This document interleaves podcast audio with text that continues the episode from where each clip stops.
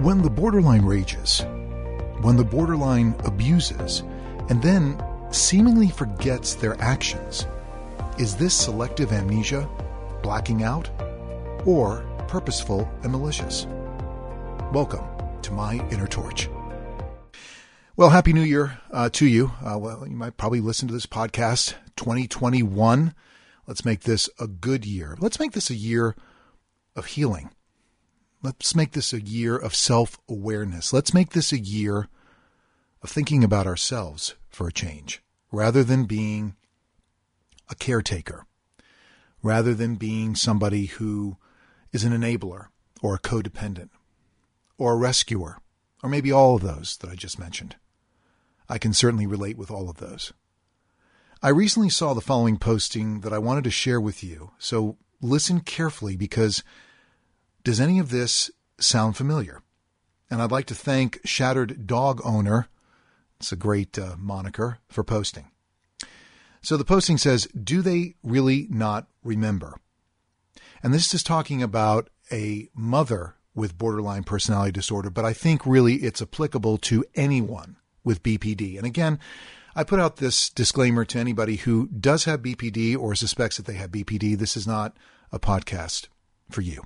This is for people who, like me, are basically taking it day by day, trying to keep up with the borderline, which can be very challenging. So, do they really not remember? My mother switches between best mom, seriously, it breaks my heart, because she's funny, intelligent, we agree on most topics, and she'd be so interesting to talk to, and she's such a good listener, to the worst mom. And it's like a complete personality switch. Of course, she uses everything I tell Best Mom against me. Sound familiar? It took me a long time as a child to understand that I can't trust her with any info.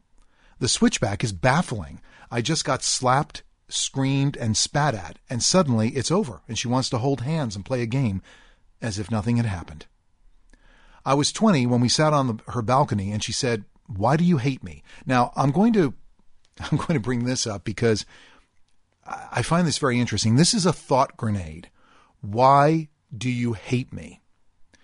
Now, when borderlines kind of come up with this and say, Why do you hate me? Why are you acting this way? That is a thought grenade. That is an invitation to basically trigger the borderline. Why do you hate me? Back to the, the posting. And I thought, this is it. I can either pretend everything is okay or I can tell the truth. Okay, so I'm going to step out of this one more time because this happened to my daughter, my youngest daughter. My wife asked her, Why don't you like me? And my daughter, not knowing, walked right into an ambush, an emotional ambush, and basically said, gave her reasons why, you know, on particular occasions she didn't like her mother. Well, that was the worst thing that she could have done she triggered my wife and was baited, essentially, emotionally baited. Okay, so right back where I said that. Why do you hate me? Back to the posting. And I thought, this is it. I can either pretend everything is okay or I can tell the truth. And I gathered my courage and said, Well, for one, you hit me almost every day. The heartbreak on her face, I can't even describe it. She was completely horrified. I never hit you. That was your dad. He was the violent one. Five minutes later, you might be schizophrenic if you misremember your childhood like that. I always thought that she doesn't remember the bad moments. It made sense to me. A different person. The other week, she had a psychotic breakdown and she lost her grip on reality and thought the police was after her and that I'd been taken away from her as a child. She said in tears that she used to hit me of course, two weeks in hospital and on meds brought back the woman who pretends nothing bad ever happened. Now, my question is do they really not remember? But then, how come every time she hit me and every time she blew up at me, it was always at home behind closed doors? I knew her mood shifted while we were out tightening of lips, silence, dark eyes, and I knew the moment we got home I'd be facing a rage attack. But she never lost control outside never outside. She always waited until we were home. So surely you know what's going on, right? Because if she knows, then she needs to own it. And if she doesn't, then she's severely mentally ill. And it's pointless that I wait for her to take responsibility for her actions. Thoughts? By the way, when they completely switch personality and claim not to remember, do they really not remember? I found that posting really hit the nail on the head because there have been many instances with my UBPD wife in which she has raged, she has acted completely out of turn, dysregulated, detached, and then maybe hours later, or maybe even weeks later, there is absolutely no recollection of her behavior. Uh, an example when we had a shop a long time ago, this was probably about 11 years ago, we had a, a drink shop that I was running in the town where we live. And I remember the emergency broadcast system went off. It was in summer and it was threatening a severe thunderstorm. So I called to let my wife know. And she called me back and she raked me across the coals. Don't I know that she would know that there's a severe thunderstorm? Do I think she's stupid? You know, what do I think? Why would I even bother calling her? And here I was just basically saying, hey, you know, the emergency broadcast system went off. There's a severe thunderstorm warning. I just want to make sure, you know, take cover, be safe. She went off the hinge. And then after I basically hung up on her because I wasn't going to take it anymore, she texted me probably about 30 minutes later and said, "Hey, uh, why don't you come home? We'll have we'll make steaks." I mean, where's where is the rationality in that? That's complete utter lunacy, in my opinion. Have you had instances like that? myinnertorch at gmail.com. You knew that was coming myinnertorch at gmail.com. Thank you to all who have taken time to send me emails in relation to their experiences. And believe me, there are a lot of you out there who are like me. If anything, these instances that I relate to you and these postings that I read to you are ways of, I guess, validating that we are not crazy. We are not crazy. Is the borderline crazy? I don't think the borderline is crazy. The borderline is dysregulated. The borderline cannot handle life in the way that most normal people would. And so that's why their their behaviors are preposterous. They're unacceptable. And in this case, do they ever change? Well, it goes back to my earlier podcast called The Weather Vane.